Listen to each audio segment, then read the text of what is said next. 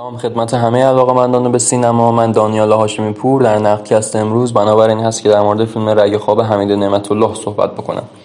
فیلمی که زمان اکران و جشنواره خوش درخشید و هم اکران نسبتا موفقی رو پشت سر گذاشت و هم اینکه در جشنواره تونست توجهات منتقدان رو به خودش جلب بکنه و چند تا جایزه هم نصیب عواملش شد. رگ خواب روایت کننده ویرانی یک عشقه. و به همین دلیل که از سمت یک زن داره روایت میشه در اولین مواجهه باش به شدت ما رو یاد فیلم سرگذشت عدل اچ یا سرگذشت عدل هوگوی فرانس و تروفو میندازه. که اونجا حالا فرانس و تروفو دختر ویکتور هوگو رو به شکل یک عاشق به تصویر می‌کشه عاشقی که از بیتوجهی های معشوق خودش کاملا ویران شده و اینجا دقیقا لیلا حاتمی یک همچین نقشی رو در قامت شخصیتی به اسم مینا داره.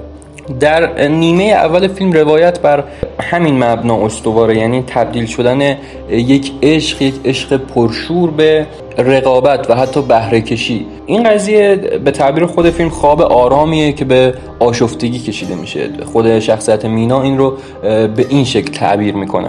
از این منظر به نظر من فیلم رگ خواب یک اتفاق مهم در سینما ایرانه. ما قبل از این در کمتر فیلمی لحظات عاشقانه رو تا این حد با جزئیات با ظرافت و دقیق به نظاره نشسته بودیم. اتفاقی که در این فیلم بین مینا و کامران با بازی های لیلا حاتمی و کوروش تهامی میفته در بسیار از لحظات موقعیت هایی هستند که خود شخصیت هم حتی از آن داره که غیر از عاشق شدن من راهی نداشتم. یعنی در فیلم هم یک بار این رو ذکر می‌کنه که در این موقعیتی که من قرار گرفتم چاره جز عاشقی نداشتم. مثلا یکی از سکانس های درخشان در این قضیه سکانسی است که خب کوروش تمامی اقدام خاک خوردن می‌کنه و یک موقعیت بسیار زیبا لطیف و با ظرافت رو به تصویر می‌کشه. حمید نعمت الله این عشقی که فیلمساز بنا کرده در نیمه اول فیلم در نیمه دوم قراره که هم پاشیده بشه و تبدیل به یک نفرت بشه. این اتفاق هم نمودهای درونی داره و هم نمودهای بیرونی در فیلم. دقیقا هم از لحظه اتفاق میفته که لیلا حاتمی به اشتباه فکر می‌کنه که کوروش تمامی قرار هست با مادرش بیاد و خب خونه رو خیلی تمیز می‌کنه و بعد متوجه میشه که اصلا همچین چیزی نبوده و واکنش تهامی شخصیت کامران اون خنده های هیستری که عجیب غریب هست که یک فضا سازی به شدت بیمارگونی هم برای ما به تصویر می‌کشه در لحظه. بعد از اون هست که این آتیش عشق کم کم تبدیل به یک نفرت یک سویه باز هم میشه همونطوری که عشق هم یک سویه بود. و این رو نموده بیرونیش هم در اون محل زندگی مینا می‌بینیم. یعنی محل زندگی یک ساختمون به شدت بد قواره و بد شکلی که از داخل هم می‌بینیم پاشیده شده.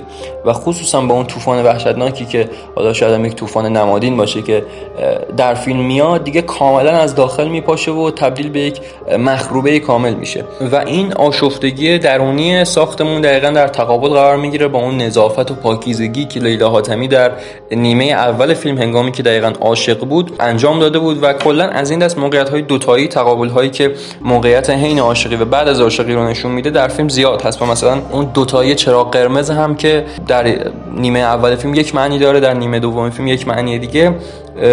از این جور تقابل های حالا اصطلاحا دو دویی زیاد در فیلم می‌بینیم. البته فیلم مشکلات زیادی هم داره خصوصا در پایان بندی خودش که به ورته شعارها و نصایح اخلاقی میفته که هیچ ربطی هم به ساختار فیلم ندارن و به پیکر فیلم ضربه بدی وارد می‌کنن.